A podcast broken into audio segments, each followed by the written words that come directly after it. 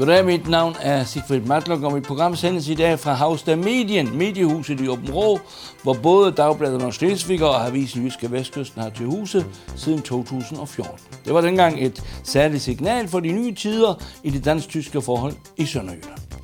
Her skal jeg møde historikeren Axel Jonsen, som selv har en meget spændende dansk-tysk øh, familiebaggrund, og som søn af en dansk københavner og en tysk mor fra Flensborg. Han er afdelingschef ved Museum Sønderjylland, men har til lige blandt andet været museumsinspektør ved museet på Sønderborg Slot og udstillingsleder på Koldinghus. Jonsen er født 1970 i København, men boede i sin ungdom i sædet tæt på den dansk-tyske grænse nær Tønder. Han er student fra Tønder Statsskole, kant med i historie og tysk og Ph.D. i historie fra Syddansk Universitet. Axel Jonsen føler sig selv som sønderjyde, selvom han forsigtigt nok aldrig nogensinde selv har kaldt sig dette. Det danske og det tyske samspil har ikke kun familiemæssigt fulgt ham under huden gennem hele livet. Netop derfor specialiserede han sig i nationalitetsforholdene i grænselandet. Han har skrevet øh, flere bemærkelsesværdige bøger og netop udgivet en bog om grænseforeningen, som i 2020 også fylder 100 år, og som har været en stærk spiller politisk ikke mindst bag kulisserne omkring grænsedragningen efter 1920 og spørgsmålet om Sydslesvig hjem til Danmark efter 1945. Hans konklusion lyder, man kan ikke forestille sig et dansk mindretal uden grænseforening. Axel Jungsen bor med sin familie i dronningens sommerby i Gråsten, med ham vil jeg tale både om Grænseforeningens fortid, nutid og fremtid, om hans vurderinger af nationaliteternes og mindretallenes position i det dansk-tyske og europæiske grænseland, og er denne model berettiget som verdenskultur.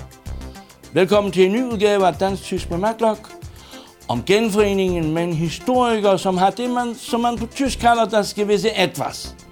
Altså en mand, som kender tonerne i grænselandets komplicerede melodi, både i mol og dur, om sørmodige og glædesfyldte tider.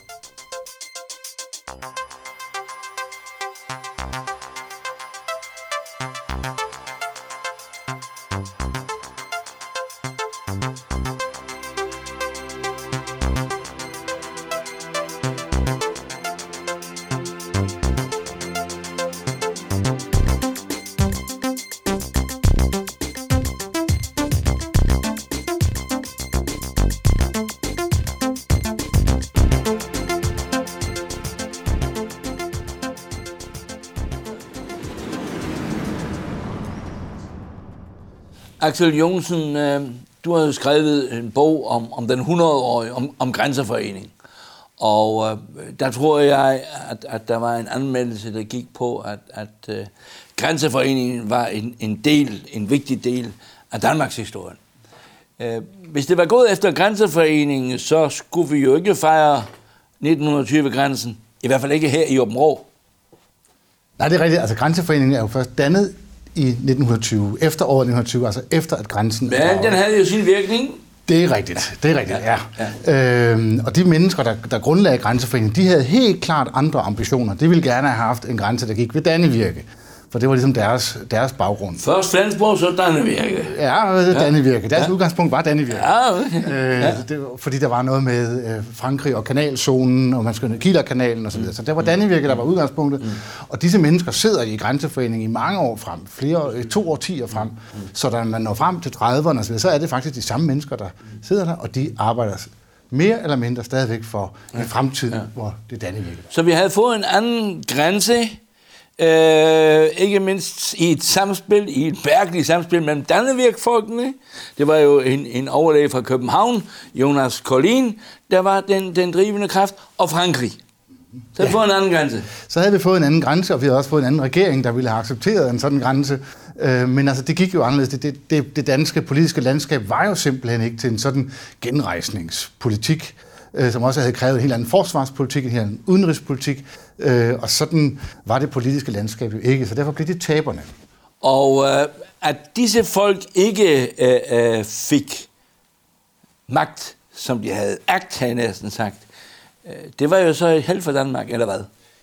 Det var da et held for Danmark, fordi øh, hvad de ikke kunne forudse, det var jo øh, udviklingen i Tyskland i 30'erne for eksempel, Øh, og, og sidenhen, så, så det er klart, at det havde jo været en, en kolossal risiko, hvis Danmark havde fået øh, hele den sydslesvigske befolkning som et aktivt tysk mindretal inden for grænserne. Det kunne jo have betydet en anden øh, historie i løbet af i 30'ernes løb. Ikke også?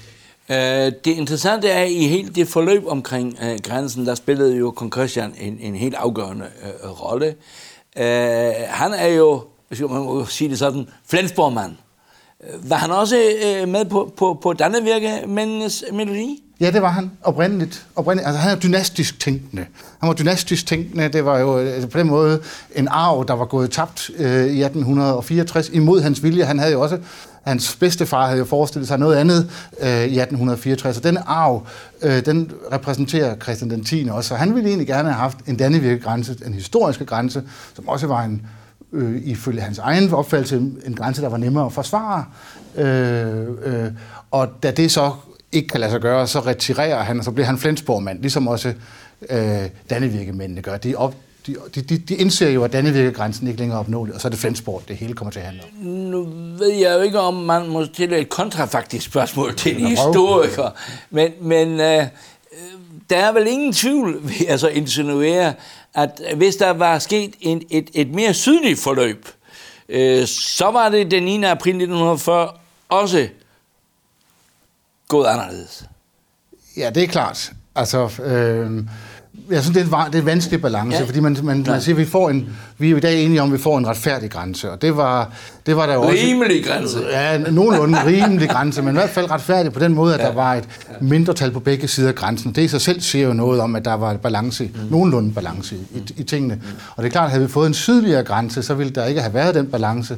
Så ville man jo have stået med et meget stærkere tysk øh, mindretal i Danmark, og det kunne så have givet anledning til, at øh, Hitler-Tyskland havde øh, besat øh, Sønderjylland, eller annekteret Sønderjylland øh, i 1940. Men skal man lige huske på, øh, der er jo ikke, altså, nu skal vi jo ikke diskutere, om, om Hitler var en rimelig mand. Oh. Øh, han havde jo helt andre ambitioner ja, og, øh, for, for ja. Norden.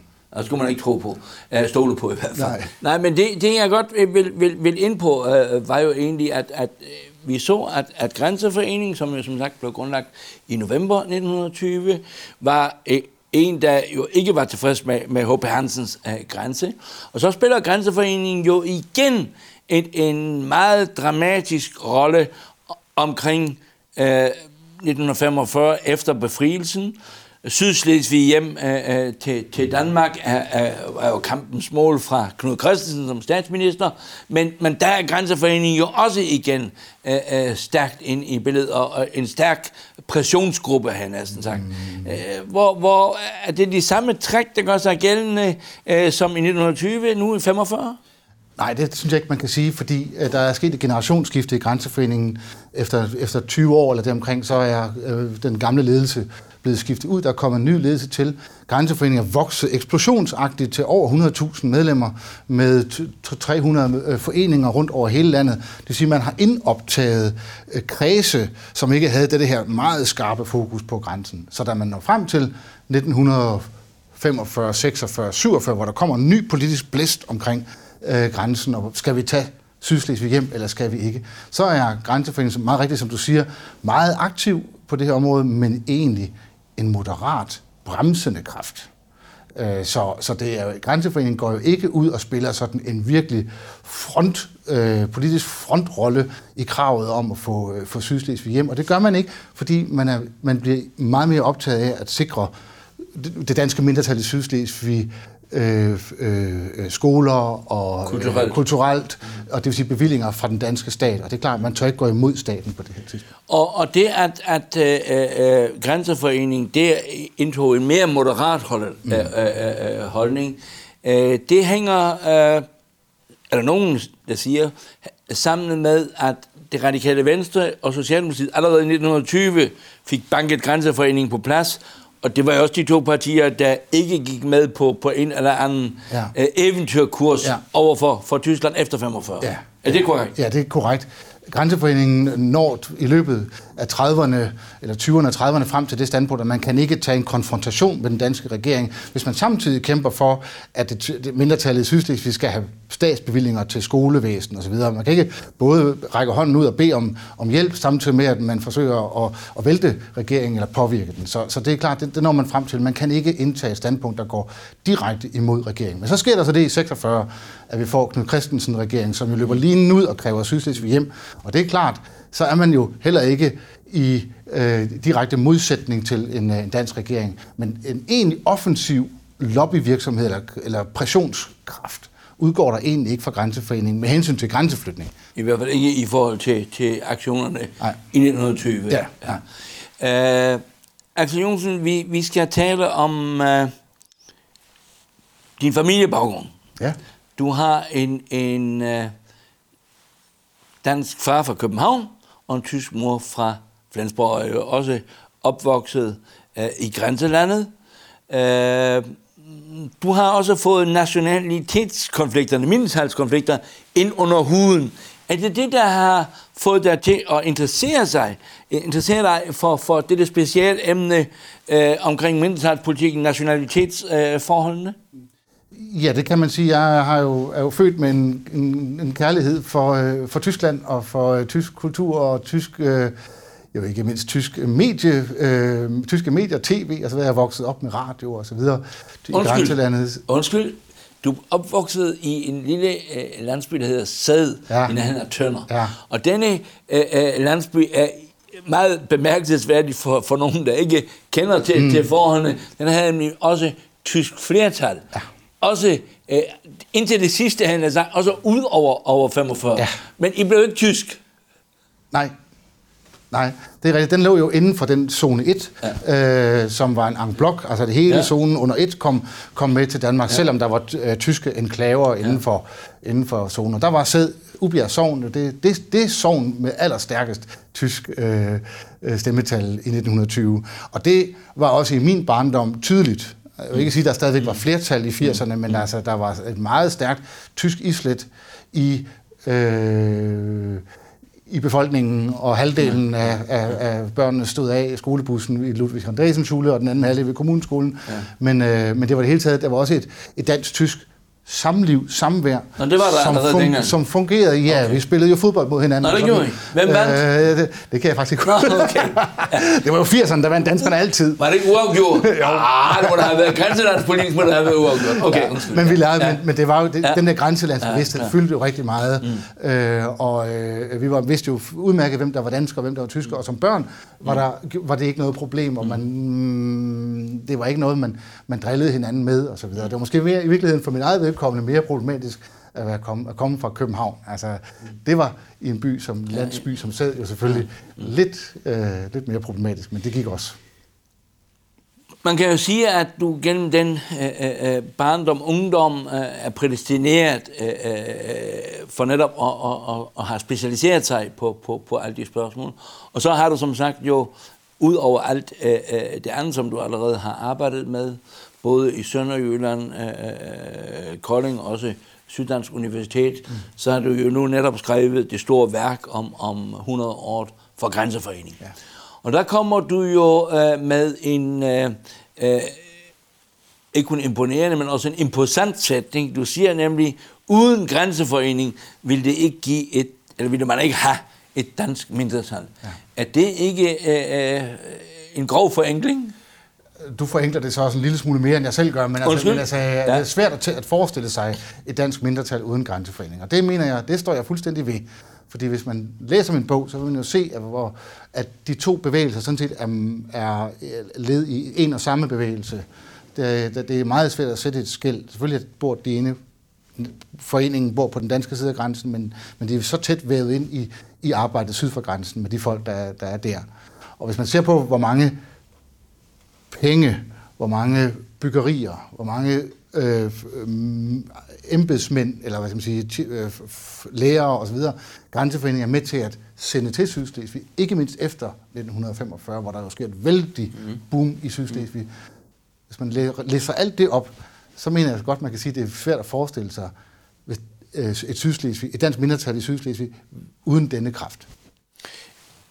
Når vi ser tilbage, ja. men, men øh, øh hvis vi kigger på, på Grænseforeningens egen struktur, så kan man sige, du nævnte det der ja. med 100.000 medlemmer. Ja, ja, ja. De havde i, i efter 45, den største enkeltforening var Gentofte med over 10.000 medlemmer. Ja, ja. Nu er Grænseforeningen var en af de største folkelige organisationer i, i, i Danmark, selv over hele landet, ned på de 10.000. Ja. Hvis Grænseforeningen så han går rabundos, ja. og vi har stadigvæk have et dansk mindretal, ikke? Jo da, jo da. Okay. Det Grænseforeningen, øh, kan man sige, øh, sejrede sig ihjel i løbet af sin historie. For en meget vigtig del af Grænseforeningens historie handlede om at introducere mindretals og dets institutioner, deres øh, aktiviteter på den danske finanslov. Så man optog noget, noget, noget arbejde, det kan være skoler, det kan være foreningsarbejde, og gradvist blev det så læsset over på den danske stat, sådan så den danske stats kulturbevilling til Sydslesvig gradvist år for år blev udvidet og udvidet og udvidet. Og på et tidspunkt omkring år 2000, der var man jo nået frem til, at nu var der ikke mere at vælte over på den danske stat. Så dermed så har Grænseforeningen ligesom sejret sig selv ihjel. Den har på den front i forhold til at støtte mindretallet jo mistet sit formål, øh, fordi det har den danske stat jo fuldstændig overtaget. Så tilbage er så Grænseforeningens politiske, moralske, øh, støtte, med den pekuniære, den økonomiske støtte til Sydslesvig, det har grænseforeningen ikke noget at gøre med længere. Så på den måde kan, kan man godt forestille sig i dag et dansk mindretal i Sydslesvig uden grænse. Men stadigvæk kommer der jo, øh, og det skal jo være vel ondt, øh, også midler fra Grænseforeningens øh, organisationer. Øh, AP Møller-fonden mm, er jo også øh, øh, meget kendt, har jo også spillet ja. en vigtig rolle ja. øh, i grænsehistorien. Så ja. det er jo ikke kun den danske stat, altså i modsætning til det tyske ja. grænsearbejde, mm. så er det jo trods alt gennem græns, Grænseforeningen i Danmark et, et, et, et, der er et folkeligt element. Ikke, ja. ikke altid til glæde for sydslesvigerne, mm, som jo mm, gang imellem følte, at det var nærmest et kolonistyre. Ja. Uh, men men uh, det må man lige huske. Altså, uh, det er jo trods alt, det danske arbejder i Sydslesvig har en folkelig forankring ja. uh, i, i Danmark. Uh, det jeg godt uh, vil, vil spørge om i, i, i den forbindelse, det er selvfølgelig, hvis vi uh, kigger på den forandring, der er sket i grænseforeningen, så var jo, øh, står stadigvæk i, i øh, det øh, vedtægte som det vigtigste formål at udbygge og udvikle det danske mindretal, så vidt jeg kan huske. Så er der kommet i 2000, uh, omkring uh, lidt efter uh, 2000, er der kommet en ny strategi, uh, uh, ikke vedtægterne er, er stadigvæk de gamle, men en ny strategi, der går på en åben danskhed. Mm. Og, og det har jo medført en, en voldsom uh, debat, også sikkert tab af, af, af mange medlemmer i, i Grænseforeningen, fordi man jo mente, at Grænseforeningen var en national organisation, kun orienteret om det danske mindretal. Nu gik man længere. Mm. Og øh, jeg, jeg må jo sige, i øjeblikket har man jo i, i øh, danske folketing et, et øh, sydslesvig udvalg, i øvrigt også en meget øh, interessant konstruktion. Lad det ligge. Formanden er Christian Juhl fra Enhedslisten, der jo i virkeligheden, når han taler om mindretal, øh, mener minoriteter. Altså, der er jo sket et, et, et skridt fra, han har sagt, det nationale til noget åbenhed bare. Ja. Det er rigtigt. Hvad så? Altså i takt med, at Grænseforeningen mister sin, sin, sin, sin støttedagsorden, og det handler om at kæmpe mm. for mm. øh, det danske mindretals overlevelse, mm. da den her overlevelse er sikret omkring år 2000, så ændrer man perspektiv til en mere folkeoplysende arbejde. Øh, og denne folkeoplysning vælger foreningen så at, at, at vinkle, sådan så øh, man siger, at øh, øh det, man lever i, i Sydslesvig, det, man udlever i mindretallet i Sydslesvig, det er en åben danskhed. Altså en danskhed, hvor man øh, både er dansk og tysk på én gang, og det er ikke noget problem. Det kan vi i Danmark drage en lære af. Det kan alle danskere drage en lære af, nu hvor vi er blevet flere nationaliteter inden for samme stat. Det er, det er, det er tankegangen, og derfor så indfører man det her nye paradigme, der hedder en øh, for en åben danskhed, som er... Men det irriterede jo ikke kun Dansk Folkeparti. Nej, det er irriteret... Ikke kun for Dansk Folkeparti? Ikke, ikke kun Dansk Folkeparti. Nej. Nej, det er klart, at det, det er jo en ny dagsorden. Det er en, mm. en globaliseringsdagsorden, mm. det er mm. en, en uh, multikulturel dagsorden, mm. og den står i, mm. i, i næsten diametral modsætning til den gamle nationale mm. dagsorden, mm. som man havde haft tidligere. Så, øh, og det er jo så der, Grænseforeningen har stået de sidste øh, 20 år med den her nye dagsorden.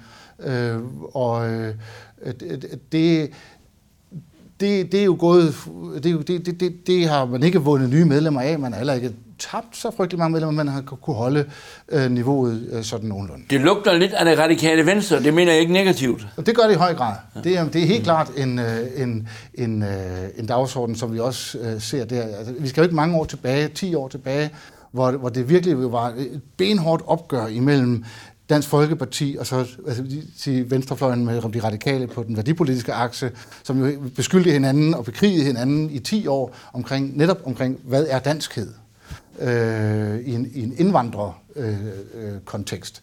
Øh, øh, øh, så, så der var en meget stærk modsætning, og der, der tog Grænseforeningen parti og gjorde op med, med, med Dansk Folkeparti og lagde sig over i den øh, multikulturelle øh, lejr. Og det, det skabte også debat, og en fyr som Søren Krav jo, jo blev med hamre løs ja, på, ja. ikke bare på grænseforeningen mm. for det her skifte, men også mm. på det danske mindretal i Sydslesvig. Mm. Anke Sporendong, som jo virkelig i årvis må, må, måtte tage tæsk fra, øh, fra, fra, fra, fra Søren Krav og andre DF'er.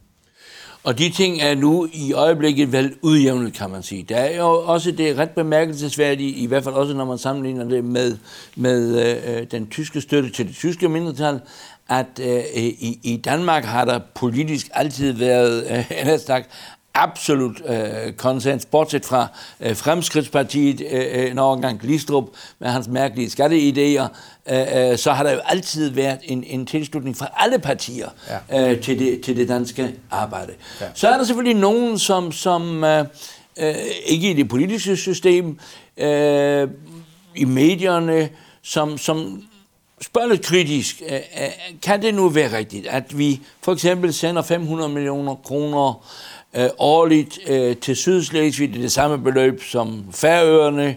Mm. Nu ved jeg ikke, at Trump har jo ikke, endnu ikke meldt sin, sin, sin ankomst på Færøerne, men, men, men mm. han har heller ikke spurgt om at give tilbud om Sydslesvig, har jeg næsten sagt, mm. og, og, og Berlin har heller givet tilbud, tilbud om det tyske mindretal, mm. så godt så langt. Men kernen i det er jo i virkeligheden, øh, hvor, hvor står øh, mindretallet i den situation, hvor, hvor, hvor det jo alligevel er helt anderledes end tidligere, også med delkritik af for eksempel de der beløb. Du var selv, så vidt jeg kan huske, inde i en tv-udsendelse, du der var Deadline, mm. hvor du øh, blandt andet blev spurgt om, Øh, det nu var berettiget, at man for eksempel gav tilskud til en elevator mm. øh, i, i St. Knudsgilde øh, i Flensborg. Er, er det et punkt, som, som, som godt kan blive vanskeligt, også for den folkelige opbakning i, i Danmark? Det, det, det tror jeg, og det er jo en kommunikationsopgave øh, og en informationsopgave. Jeg tror, at i og med, at den, den nationale dagsorden, øh, som jo var bærende, en bærebølge igennem 50-70 år, øh, at den øh, forsvinder mere og mere, så tror jeg, at, at, øh, at der bliver, det danske befolkning vil få vanskeligere og vanskeligere ved at forstå øh, selvfølgen i, de, i, de, i denne, disse bevillinger. Særligt i, i perioder, hvor, øh, hvor der må være nedskæringer af den ene eller den anden grund, at mindretallet altid bliver ved med at lægge til. Det har, sådan har det jo været, mm. at, man, øh, at, at man ikke spænder livrem ind. Det er så på de aller sidste år, er, er det man så begyndt at se, at det danske mindretal i Sydslesvig faktisk er begyndt at indse, at man er nødt til at følge øh, konjunkturerne, også i, øh, også i Danmark, hvor der fra tid til anden må, må skæres ned og, og rationaliseres. Og det er man jo så heldigvis også begyndt på i Sydslesvig.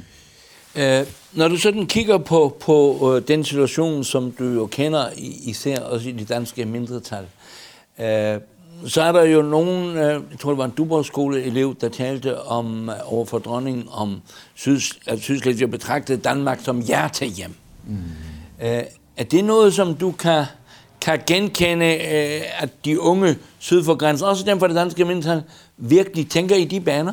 Der er i hvert fald en diskrepans i forhold til det, du taler om der, og så det, som man øh, ser Grænseforeningen og dens, dens forskellige øh, grupperinger tale om, hvor man taler om en slesvigskhed og en slesvigsk grænseregions særfølelse i en global øh, kontekst, det er jo noget helt andet end det, som man hører denne pige tale til dronningen om. Så der er jo en modsætning der, og den er svær, og den er svær at forene. Men altså, og det er jo, det er jo nok i virkeligheden en af kerneudfordringerne for det danske mindretal i Sydslesvig, men også for Grænseforeningen, det er, at, øh, at finde en linje, som er øh, konsistent og ikke falde ned i, i, øh, i to dagsordner afhængig af, hvad situationen er. Men der var det jo meget interessant, at når man netop kigger på, på uh, i, i din bog og i, i Grænseforeningens uh, historie, uh, så har det jo været meget antitysk. Og, og det siger jeg ikke engang negativt, fordi så, sådan var det jo på begge ja. sider af grænsen. Omvendt var det jo også meget antidansk. Mm. Uh, og, og det har det jo faktisk været indtil uh, ja, begyndelsen af 70'erne øh, hvor Grænseforeningen altid havde en, en, en anti-tysk øh, tone, både over for Tyskland, men også over for det tyske mindretal. Mm.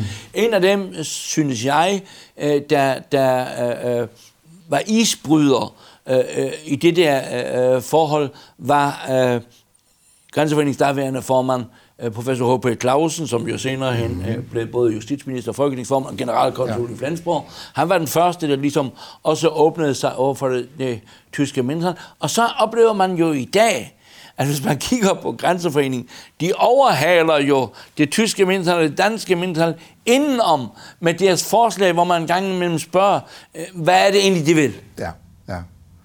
Jamen det er rigtigt, men det er også, det er også interessant, fordi du, nævner, frem, du fremhæver jo H.P. Clausen, som jo kom fra Bredebro. Ja. Han var ligesom vokset op i den sønderjyske tradition, mm. og der tager vi det, alting, der Sønderjylland tager det jo lidt mere roligt det hele. Ikke? Også, øh, og det er klart, at i situationer, hvor, hvor, hvor, øh, hvor Grænseforeningen får en kongerisk københavnsk øh, ledelse, så bliver det sådan ofte en lille smule øh, øh, radikalt i ordets dobbelte betydning.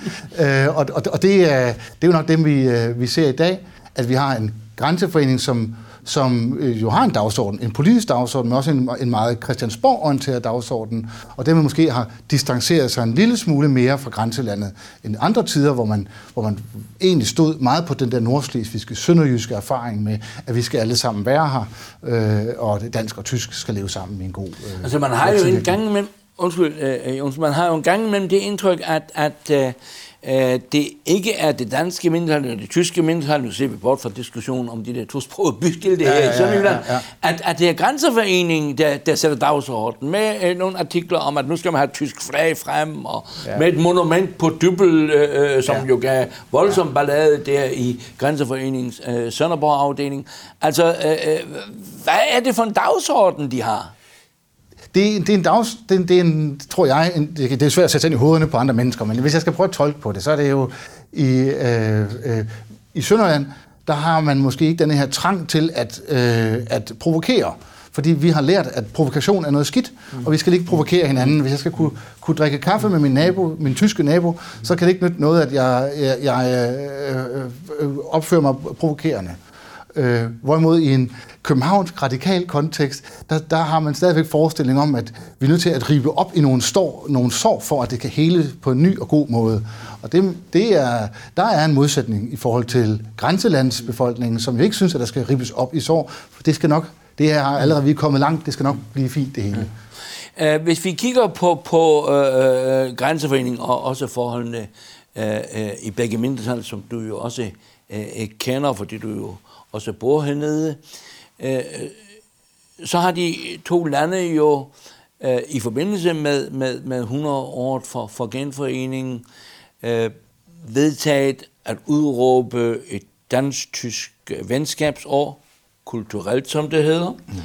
og har foreslået UNESCO, mm. øh, at øh, mindretalsløsning øh, skal være immateriel verdenskulturarv.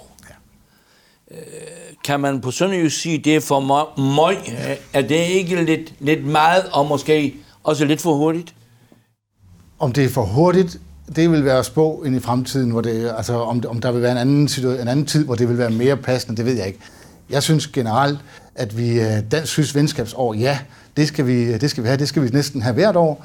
Øh, jeg synes faktisk, at vi er kommet til en tid, hvor, hvor, hvor det dansk-tyske samarbejde mere og mere blev udfordret, og vi kunne sagtens arbejde meget mere for det.